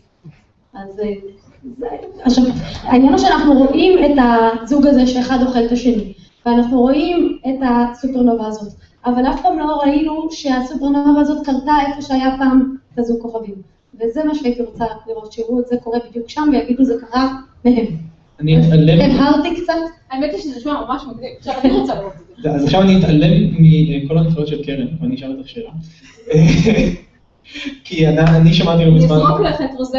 אני שמעתי לא מזמן הצעה על זה שאחת ההשערות הקיימות כרגע זה שמדובר על למעשה תוצאה של שני כוכבים לא, של תוצאה של שני כוכבים שמתנגשים אחרי שהם היו בשלישייה. ששניים מתוך שלושה הם מתנגשים. זה, זה אולי גם יכול להיות, אבל אז השניים היו שני, שני ננסים לבנים בעצם שביחד עברו את המסה הקריטית. כן, השאלה היא מה את חושבת על זה. עצרו, זה רגע, הגישה השנייה. רגע. מה זה ננס לבן? ננס- מה זה מסה קריטית? בברכה. לא, מסה קריטית זה קל, זה מסה... זה הבלוג של יואב. מסה קריטית זה פשוט מעל מסה מסוימת שמעליו הענף הלבן, שאני כבר אנסה להסביר במשפט מה זה, שמעליו הוא קורס לתוך עצמו כי הוא לא יכול להחזיק את עצמו יותר. אם הוא קורס לתוך עצמו, הוא אחרי זה מתפוצץ בסופרנובה.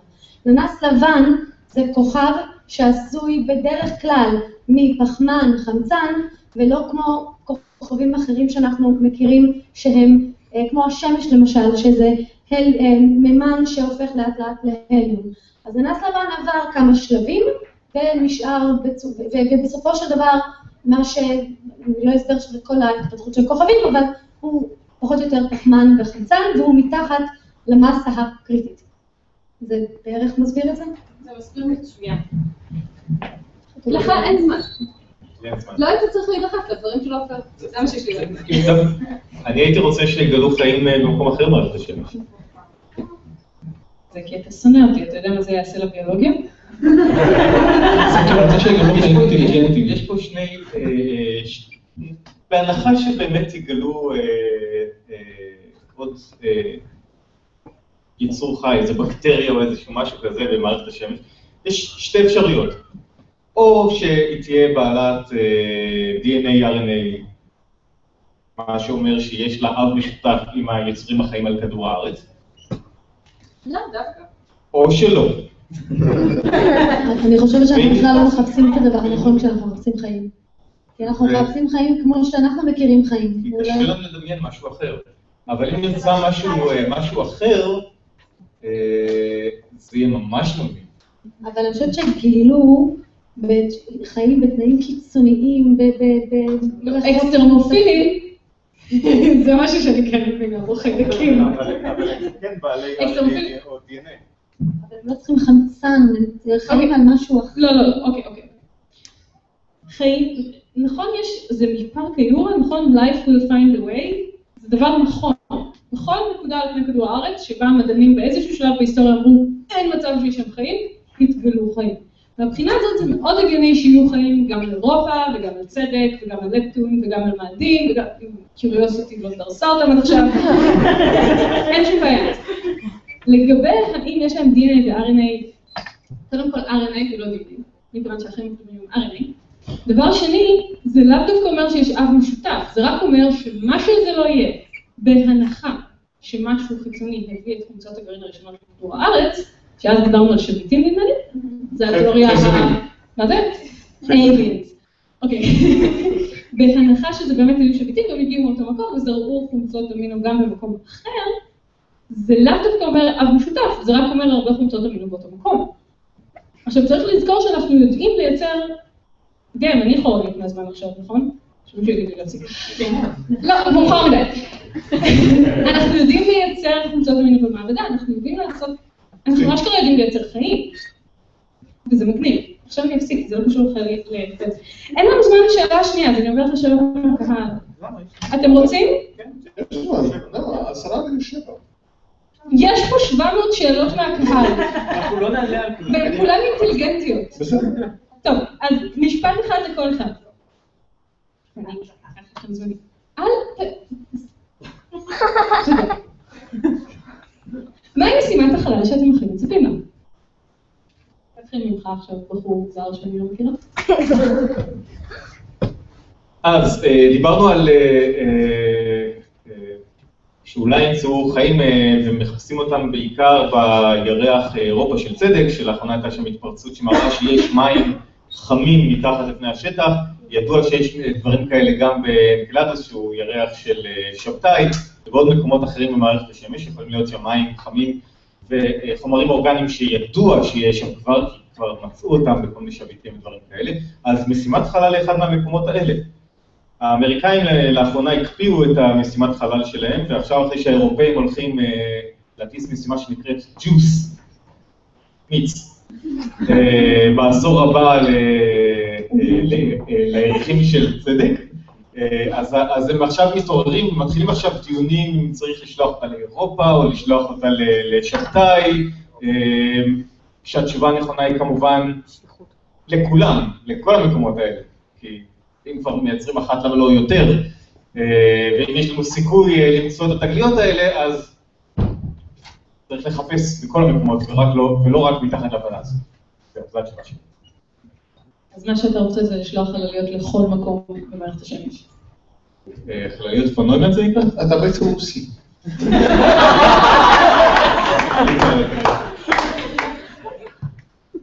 כן, טוב. אה, אני דווקא חושבת קצת ההפך, אני אומרת, די, שלחנו מספיק, הלכנו ל-200 מקומות, וכל מקום שהיינו בו עשינו קצת פו על פני השטח. צריך לחפור. אני חושבת שאי אפשר להסתמך על מה שרואים ב-20 סנטימטר על פני השטח. אין לנו מושג על מה אנחנו מסתכלים כבר, כי הוא יפתי מסתובב שם כבר לא יודעת כמה זמן ומה הוא עושה. שנה. ודורך על עצמו כל אני פעם זוכרת את מחדש. השידור. איבדתי את יואב במשך 48 שעות. סגר בחדר העבודה ולא ראיתי אותו. אני וכל פעם אמר, יש! מצאת שלי, יצא פור. זה לא היה פוס.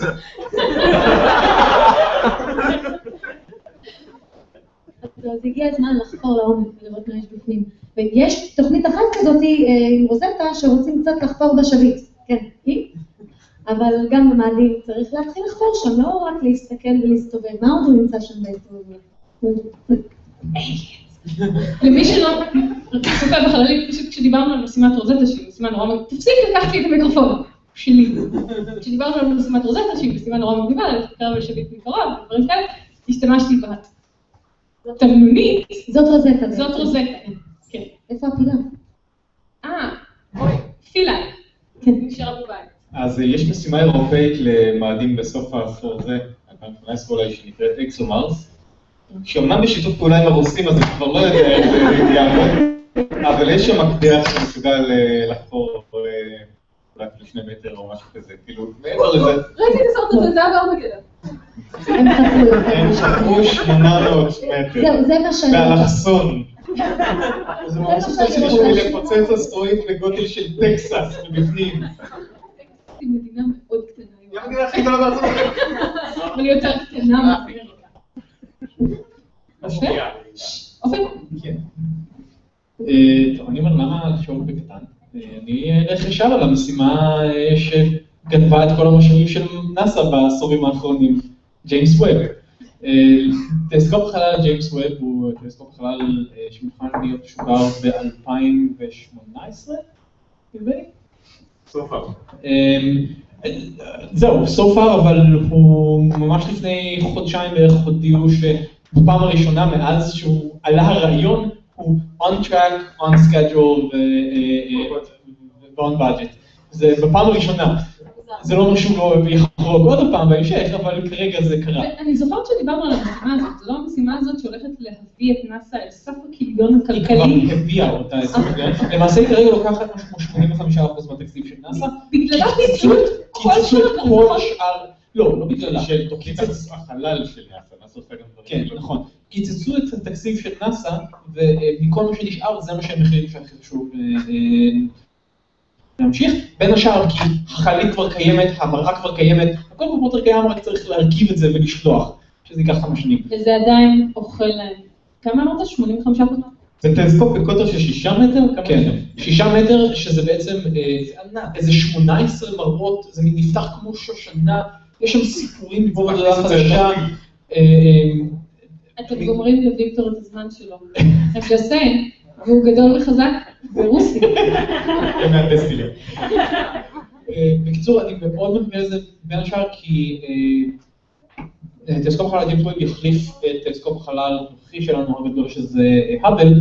האבל הוא כבר בן 24, והוא עדיין מנפק לנו דברים שאף טלסקופ חלל אחר לא יכול לעשות. הוא אה, אה, רואה הכי רחוק, ברזולוציה הכי גבוהה, והוא פשוט, השינוי שהוא עשה, הקפיצה שהוא עשה אה, אה, לחקר החלל, הוא- היא פשוט בל תשוער, זה משהו מדהים, ואני מאוד מקווה שג'יימס ווב יעשה אותו דבר ברגע שהוא אה. יאללה. טוב, אצלי זה די פרוזאי ודי קצר, אני מחכה למרס 1. כלומר, האלה שינחתו על המאדים, כי במקרה הטוב זה יהיה מאוד חשוב, מאוד מקדם ומאוד, אה, ובאמת איזשהו משהו שהוא חלק מהיסטוריה של- התיישבות בחלל, אבל במקרה... ויקטור, ויקטור, ת- תגיד בשתי מילים מה זה מרס וואן, כל אלה שהם לא וואן- לארץ. מרס וואן זה אלה שזה זה איזושהי התארגנות פרטית שרוצים לשלוח, אה, להקים התיישבות במאדים, לשלוח לשם מתיישבים בלי להחזיר אותם. כלומר, אנשים שהולכים לשם הולכים למות במאדים. זה בעצם מאחז בלתי חוקי. טכנית זה לא שייך לאף אחד. רצוי שהם לא ימותו בנחיתה, כן? כלומר, אלא מוות טבעי כמה שנים אחר כך. אה, אז, כמו ש... אז, אם הם יצליחו זה יהיה מאוד חשוב, ובאמת אחד הדברים היותר חשובים שקרו אי פעם לחקר החלל, אם הם יצליחו פחות זה יהיה משעשע. יש- לציין שאני יכולה לחשוב על הרבה מקומות שהם פחות מגניבים מאשר למות. כן. המאבדים זה די מגניב. כלומר- כלומר, סך הכל זה דורש אדם מאוד מסוים בשביל להגיד, טוב, נו, אז אני הולך לעשות הכל בכדור הארץ, אני הולך לטוס במשהו שהוא בטכנולוגיה שעוד לא נוסתה, לח- לכוכב שעוד לא נחתו עליו אפילו פעם אחת, אני הולך לגור שם. בואו נעשה בדיקה. כמה מהנוכחים כאן מוכנים להגיע למאדים? אנחנו ב- אנחנו בא- באולמות, זה לא מתקרב. כמה מהנוכחים רוצים לטוס למאדים, אפילו אם זה אומר שהם ימותו שם? יואב, אתה אמור להצביע, כי אם אני טסה, אתה בא איתי. אין שם אינטרנט, חברים, כל מי שמצביע. מי מקבל את זה? הם באים איתנו וגם נפש. הוא עדיין לא בגיל שהוא יכול להפעיל. לא ובכן, חברים וחברות, אנחנו עוברים לקטע שבו אני מעלה שאלות מהפייסבוק, מדף היוטיוב ומהאס.אם.אסים שאני מקבלת כדי. ומהקולות שבו. אם היית מכיר אותם טוב כמוני, לא היית מזלזל באמת. שאלה ראשונה, מי- מי שכתב את השם שלו יקבל אזכור עכשיו, אז אני מבקשת מכם להריע כשאני אומרת את השם של מישהו. מוכנים? שאלה ראשונה מהילה יקירת הבלוג.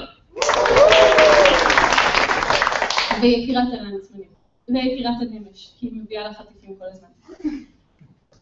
ידוע שלא חולף זמן כאשר נעים במהירות האור, אם תאורטית נוכל להיות קרן אור שנעה לכיוון כדור הארץ, האם נראה את כדור הארץ מסתובב או קפוא במקום כי לא חולף זמן. זה מסרט איינשטיין הצעיר. האמת היא שזו שאלה מעניינת. אתה- אתה- כן. פיזיקאי, אבל סקר קורס אחד ביחסות כללית. אה, כן. שזה קורס אחד יותר ממה שאנחנו. אה, אין סוף קורסים יותר אוקיי. ממה שאני עשיתי. אני חושב שבגדול, אם אנחנו נעים במהירות האור, אנחנו לא יכולים לקלוט אור, ולכן אנחנו לא יכולים לראות.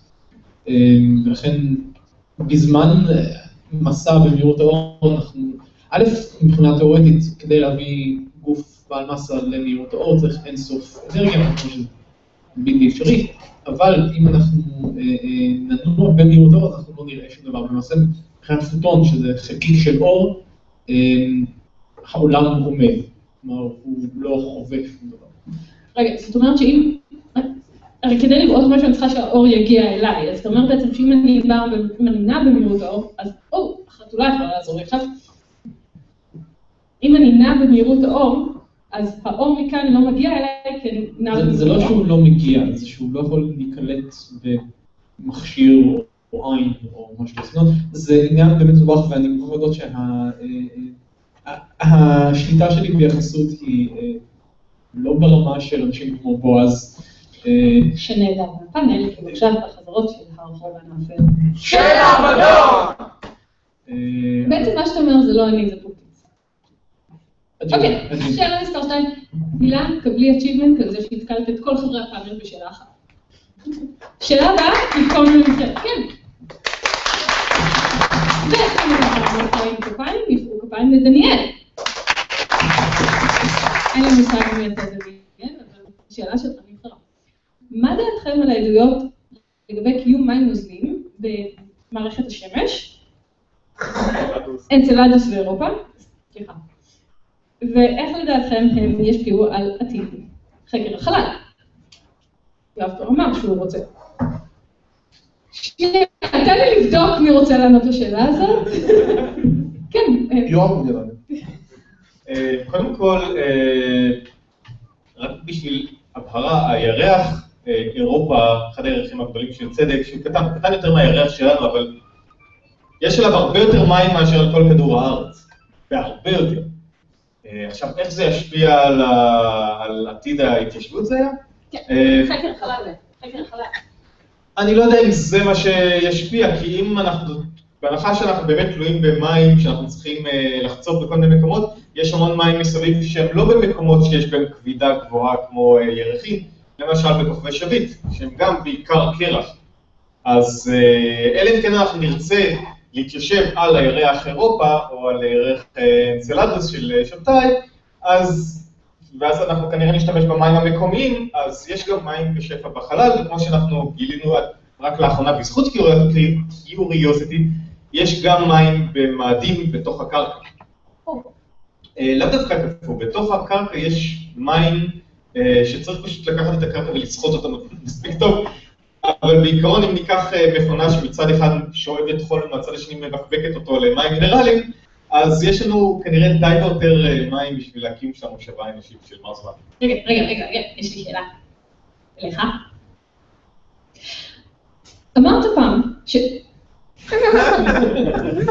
אמרת פעם ששביטים הביאו חלק גדול מהמים לכדור הארץ. אז שביטים הביאו גם חלק גדול מהמים לאירופה ולאנצלדוס ולמאדים וכל זה?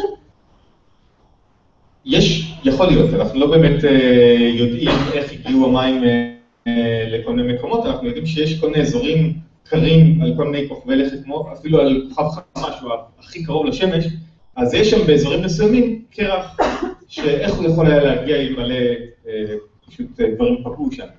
אה, יש מים במערכת השמש, המים נשארים במערכת השמש, אוקיי? הם לא הולכים לשום מקום, כי הם, הם שם, אוקיי?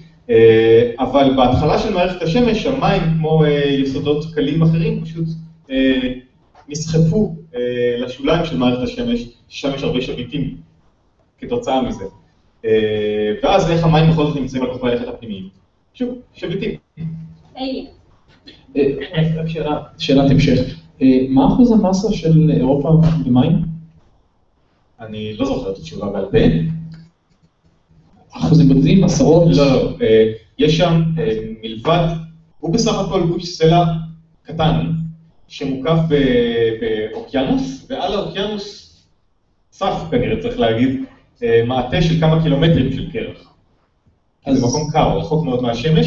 הסיבה שיש שם מים שיודעים, שבהתחלה זה התיאוריה, שיש מים אה, נוזליים בפנים, זה בגלל שאם הוא נמצא כל כך קרוב לצדק, שלחצי הגאות של צדק פשוט מעוותים אותו כל הזמן, וזה יוצר חום, החיכוך.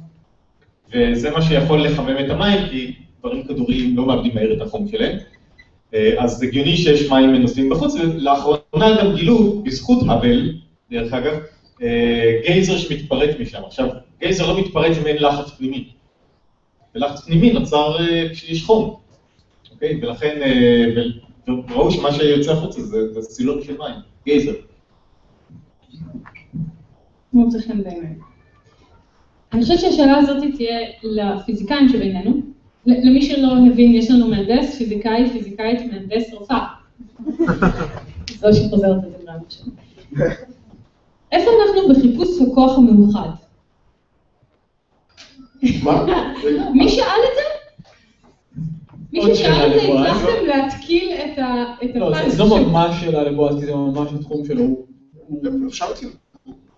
ה-Grand Unified Theory, התיאוריה המאוחדת, אוקיי, יש ארבעה כוחות שידועים לנו כיום אה, אה, בטבע, הכוח החזק, הכוח החלש, הכוח הגרעיני החזק, הכוח הגרעיני החלש, הכוח ההידרומגנטי, וכוח המשיכה. וכוח המשיכה. אה, שהוא החלש. אה, עד היום הצלחנו לקשור כבר את אה, כוח המשיכה, סליחה, את הכוח ההידרומגנטי ואת הכוח הגרעיני החלש ואת הכוח הגרעיני החזק, פחות או יותר ביחד באותה תיאוריה. הכוח הכבידה הוא למעשה משהו אחר לגמרי, זה נובע מיחסות כללית, זה איזשהו עיוות של המרחב, זה לא כוח אה, בפני עצמו.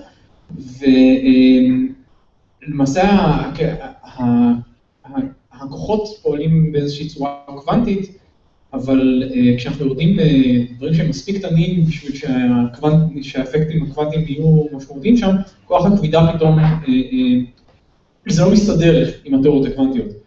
ויש כבר הרבה מאוד שנים ניסיון למצוא מה שנקרא תורה מאוחדת, תורה שמאחדת בין כבידה לבין קוונטים, וזה אה, דבר שעובדים עליו הרבה, אחת מהתיאוריות היותר מסובכות, אבל שגם יותר עובדים עליהן, היא נקראת אה, תורת המתרים, זה בדיוק מה שבועז אה, בין השאר. זה אנרגיות גבוהות. זה גם, כן, זה תמיד תמיד תמיד מאוד מסתדר כי הוא. נורא גבוה. אה, זה אנרגיות מאוד מאוד גבוהות, ואם אנחנו אי פעם נמצא את זה, זה לא ברור, כלומר, זה, אה, יש הרבה מאוד תיאוריות מתחרות, אה, אנחנו בשלב שבאמת כרגע אנחנו עומדים, זה די חסרי אונים אני חושב, אה, וזה, כי אפילו התיאוריות שקיימות, אין לנו, אין לנו מידע לגבי מתי בכלל יהיה אפשר לבדוק אותן. רגע, ש- למה זה חשוב למצוא תיאוריה אחת שמאחדת את הכל? למה זה טוב? כי זה מסביר, אנחנו, יש לנו שתי תיאוריות מרכזיות, תורת הקוונטים ותורת היחסות הכללית, אה, כל אחת מהן תקפה בתחום מסוים, אבל אנחנו יודעים שיש תחומים שבהן שתיהן צריכות להיות תקפות והן סותרות אחת את השנייה. יש לנו בעיה, צריך לפתור את זה. אתם לא יכולים פשוט להתעלם מזה? לא, לא, כי זה, כי זה, אני יכול, זה דברים זה לא. רק תיאורטי, בתופעות כמו חורים שחורים, שזה דבר קיים וידוע ומוכח, אה, בשביל להסביר דברים שרואים שם, או שאנחנו מבינים שיש שם, צריך איכשהו למזג בין שתי התיאוריות האלה. שכרגע זה לא קורה. זה בעצם גם, יש כאן מתמטיקה קצת, תקחי איזושהי משוואה נורא מסובכת, ואם תפשטי אותו בכיוון הזה, זה מתאים לתיאוריה הזאת. תפשטי אותו בכיוון הזה, מתאים לתיאוריה הזאת. אבל יש אזורים שאת לא יכולה לפשט לא לכאן ולא לכאן, את צריכה לקחת בחשבון את שניהם. ואז אנחנו צריכים את המשוואה הגדולה. וזה מה שבעצם מחפשים, את המשוואה הגדולה שתיקח בחשבון את שניהם באותו זמן. זה נורא מגניב, זו הייתה שאלה מצוינת, מי ששאל את זה? קרן? כן, אני יודעת, יש לי פה את הסמארטפון שלי. שמסוגל להראות את השעה. שתדעו שבדרך כלל אני עובדת עם שני לפטופ, אז אני מרגישה כאילו יש לי פחות מדי דברים. השאלה שאני הולכת לענות עליה, האם שמעתם על סדרת קוסמוס שחודשה לאחרונה בפוקס? התשובה היא כן, היא מצוינת, אנחנו רואים אותה עם שני הילדים, זה עובד גם על ילדים בני 6, גם על ילדים בני 10 וגם על ילדים בני 24.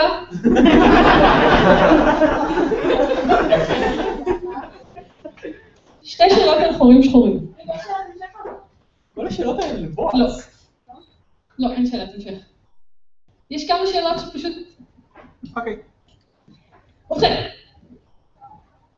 מה, באמת? כאילו, אני לא יכולה לשאול אותך שאלה על חורים שחורים? עופר, אני מאוכזבת ממך. אני מאוכזבת ממך כאדם. וכפיזיקאי. וכדוקטורנט. את יכולה לשאול, בועז יכול לענות טוב יותר. אוקיי, שמישהו יקפוץ לי על חזרה. וואו, ואז בכלל יעברו אותנו. מנהל הבמה שלהם. שתבינו שכששלחנו את הבקשות לכרטיסים, ואני כותבת כזה, בכיף, בטח, ויטר יהיה, ועופר יהיה, ובועז יהיה, ואז אני קוראת מייל רוגז, מה, בועז בחזרות שלך, חורבן אפל. מה את חושבת שאת עושה? ואז גם לא לך. בקיצור, השאלה הזאת אשכרה קשורה למה שהיה בקוסמוס, שתי תוכניות הגאו. האם חורים שחורים יכולים להשפיע על היווצרות תתי יקומים? עכשיו כולם כזה צ'ילים. אולי. אני חושב שהתשובה הפיזיקאית הכי טובה שאנחנו לתת זה אולי. כי זה היה בקוסמוס. אני לא אתה לא שמעת בחללית שקרן לנצמן המליצה על הסדרה הזאת?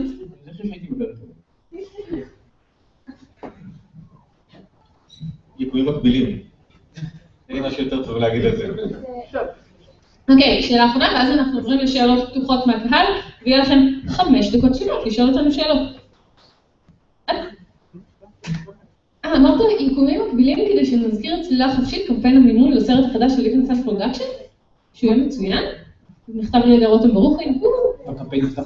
והקמפיין שנפתח היום, תחפשו אותם בפייסבוק יש פה מישהו ובאינטרנט. שהזמין הקרנה פרטית מסתבר? באמת? ואתם יכולים... וזה לא אני. ואתם יכולים, קודם כל זה סרט מצוין, דבר שני, אני אפסיק לדבר עכשיו על צלילה חופשית, אבל חפשו אותם. אוקיי. עוד פעם אתם תגידו לי שזו שאלה לא. אז מה דעתכם על התיאוריה שאומרת שהיקום התחיל כחור שחור? אני- אגדיר את זה מה הקטע של הסינגולריות? שבי את הכובע רגע. אמ, אוקיי, אני- אנסה לענות על זה.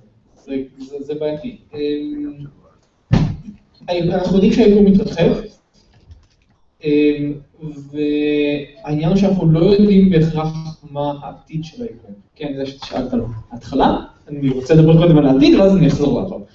אמ, אנחנו לא יודעים בהכרח מה העתיד של היקום. מרבית התצפיות שלנו, מרבית הידע שלנו מעיד על זה שהיקום ממשיך להתרחב, אבל עוד לא נשלל לחלוטין האופציה שהיקום, מה שנקרא יקום סגור, שהוא יקום שבסופו של דבר, אה, אה, אחרי כזה ההתפשטות תיעצר והיקום יקרוס חזרה. אה, אז התיאוריה קיימת שבעצם זה כבר קרה, ושהיקום קרס והתרחב, וקרס שוב והתרחב שוב. אה, זו תיאוריה קיימת, היא תיאוריה שכרגע היא לא מאוד סבירה. אה, זה מה שיש להגיד. איך זה קורה אם אה, היקום מתפשט ומאיץ את קצב ההתפשטות שלו? ההאצה באמת גורמת לזה להיות מאוד בעייתית, אבל זה לא בלתי אפשרי שבאיזה שלב ההאצה תפסיק ותתחיל האטה, ובסופו של דבר אפילו תתחיל קריסה. זה שבעצם בגלל שאנחנו לא יודעים מה גורם להאצה, שזה זה- האנרגיה זה גם זה, זה תחשוב על גם זה. בנג'י, אתה מאיץ בהתחלה. כן, לא, אבל זה גם זה, אבל גם יש עוד, אה, עוד עניין, שזה יש איזשהו פרמטר שקובע אם היקום פתוח, סגור או שטוח, ו- אה, והפרמטר הזה, אם, אם אכן אנחנו ביקום אה, שטוח, אז הפרמטר הזה שווה 1, ואם אנחנו טיפה מעל איזה יקום פתוח, אם אנחנו טיפה מתחת איזה יקום סגור, או להפך, לא זוכר, אני- אני- כשאי- אם אנחנו באחד באחד, אי אפשר לפסול אף אחד מהם. שנייה, רגע, תפסיקו שנייה. מה זאת אומרת יקום שטוח? לא, אנחנו לא ניכנס לזה גם, כן. אני מציע את תיאוריית הבנג'י הקוסמי. יש תיאוריה שנקראת. ועכשיו...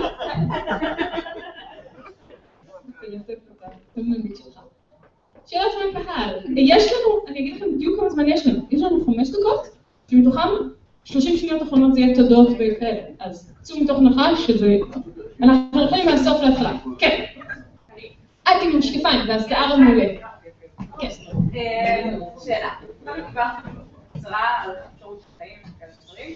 אה, השאלה שלי היא, במידה ואנחנו הולכים על האופציה שחיים אחרים לא נראים בכלל כמו בין כדור הארץ, אז אנחנו הולכים להתקל בבעיה שאנחנו הולכים למצוא אותם ולא לזהות אותם כחיים. נכון. איך הייתם ממליצים להתמודד עם הבעיה הזאת? כן. אני אקח את השאלה הזאת ברשותך. השאלה הייתה איך אנחנו נזהה חיים אחרים, בהנחה שהיות ומה שאנחנו מחפשים זה משהו שדומה לנו, ואם נמצא משהו ששונה מאיתנו, אנחנו לא נדע לזהות שזה חיים.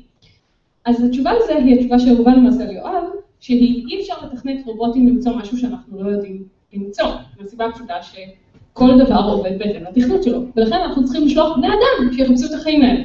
כל עוד רובוטים הם אלה שעושים את החיפוש הפלנטרי, בחיים לא נמצא משהו שלא חשבנו עליו.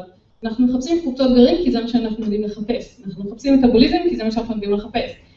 יצורים שמבוססים על סיליקון, אנחנו לא נמצא לפי הפרמטרים שהגדרנו בקריביוסיטי. עד כמה שאנחנו יודעים, עד כה היא תכנה את כל צורות חיים במאדים, ואנחנו אפילו לא יודעים את זה. איך להתמודד עם זה? לשלוח בני אדם. אני רק רוצה להוסיף שאנחנו מצמצמים את זה לחיפוש חיים תמוניים, אז אה, תשובת המדע הבדיוני היא אותות חשמליים אה, או קרינה. אבל, שנייה, חיים תבוניים במערכת השמש שעדיין לא נפלו. לא, לא, עליהם? לא, לא, לא דיברתי על מה. לא, אפשר לענות את השאלה. כן, עוד שאלות. וואו, אוקיי, בואו נעשה את זה ככה. מי שיש לו שאלה ממש טובה, שישאל, ומי שיש לו הערה לפאנל, שלא ישאל. שאלת המשך בדיוק לשאלה הקודמת לגבי החיים. אנחנו עושים את הנחה שהחיים הם משהו שהם דומים למה שאנחנו פה מכירים, זאת אומרת אנחנו מחפשים אותם ליד מים, זאת אומרת נמצא מים, נמצא חיים, זה פחות או יותר. לא בדיוק. בירה מאוד מאוד מאוד. לא, לא. אנחנו לא מחפשים חיים ליד מים, אנחנו מחפשים מים, כי איפה שנמצא מים, אנחנו נוכל ללכת לשם. ולהתנחל בצורה. אה, מה ש- מה ש- מה- לא, מה שכן, מה שכן נכון, לא כשאנחנו מסתכלים על פלנטות, אנחנו שמים דגש על פלנטות, מה שנקרא האזור הישיר, שזה אה, תחום בתוך מערכת השמש, או מערכת השמש שלנו אנחנו מסתכלים, שבו מים יכולים להיות בטמפרטורה נוזלית. כפי שאנחנו יודעים, זה לא בהכרח אומר... אני רוצה לסיים, בגלל שכבר התחלנו לגלות פלנטות סביב שמשות אחרות, אה, אקסופלנטות. אה, אז אנחנו פתאום מגלים שמערכות השמש כמו שלנו, הן לא צורה יחידה של מערכות שמש בחלל בכלל. אה, שאנחנו רואים שאצלנו במערכת השמש יש ארבע פלנטות צליות קטנות קרובות לשמש, ואחר כך ארבעה ענקי גזים, אז הייתה תיאוריה כזו שככה נראות מערכות שמש, ויש סיבה לזה, ופיתחו מודלים איך זה נוצר. ואחרי שהתחילו לגלות פלנטות אה, במקומות אחרים, אז פתאום גילו שיש עוד וריאציות אינסופיות אחרות, של כל מיני ענקי גזים שנמצאים אפילו בתוך האטמוספירה של השמש שלהם, כל מיני דברים אה, אחרים שונים, אז צריך פשוט לשנות את המודלים. לא. תכל'ס זה לחשוב- לחשוב מחוץ לקופסה, זה לדעתי הדבר העיקרי. אה, כן.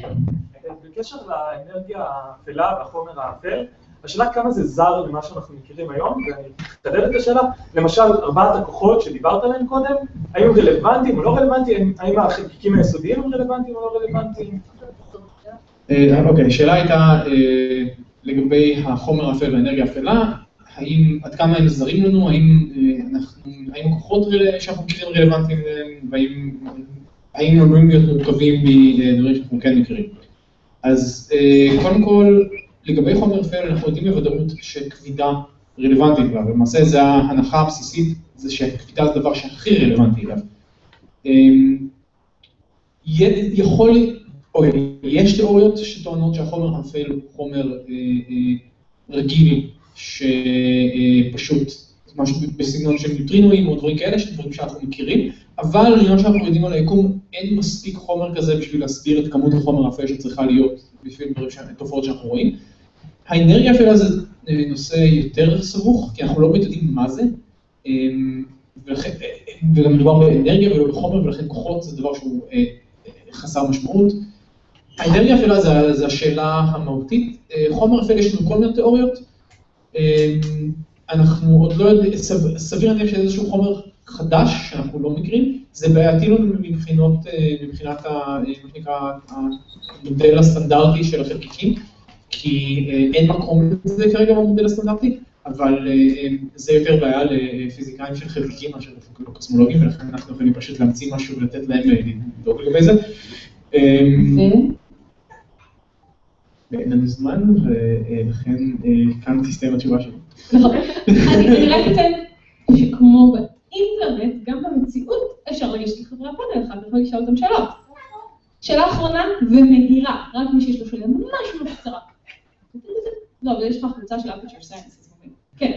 רק שאלה, אנחנו דיברנו על אה, אסטרופיזיקה וזה, יש התקדמות אמיתית בשנים האחרונות בתחום? כן. ועכשיו, ועכשיו, אני אותה. אז אה, לקראת סיום אני רוצה להזכיר לכם שאנחנו משדרים את התוכנית אה, כל אה, שבועיים במוצאי שבת בשעה תשע, למעט נסיבות מיוחדות. אה, אם אתם רוצים עדכונים, אז גם יש אה, בערוץ אינטרנט של אה, מסה קריטית את התוכניות הקודמות שלנו ואת התוכניות הבאות. אתם יכולים לעקוב דרך דף הפייסבוק שנקרא חללית. אני אזכיר גם את הבלוגים של מי מאיתנו שכותב דברים כאלה, אז יש לעופר נתוקי את דף הפייסבוק שנקרא יקום הנראה, הבלוג שלי מסה קריטית, הבלוג של קרן סוף העולם מבט מהיציאה. אה, אני רוצה להודות לכנס עולמות על התמיכה הטכנית שהצליחה איכשהו. אה, עוד משהו? להודות לעינב כובעים על זה. וכמובן לכם ולקהל בבית שצופה בנו או שיצפה בנו אחר כך, תודה רבה לכם. ואם יש לכם שאלות, אתם מוזמנים לשאול אותנו בדף הפייסבוק של החללית, וגם, אתם מוזמנים להתחבר, עוד שבועיים אנחנו משדרים שוב, נכון? עוד שבועיים, ביום שבת בערב, תודה רבה! אותו דבר אם אני אשמע. Good.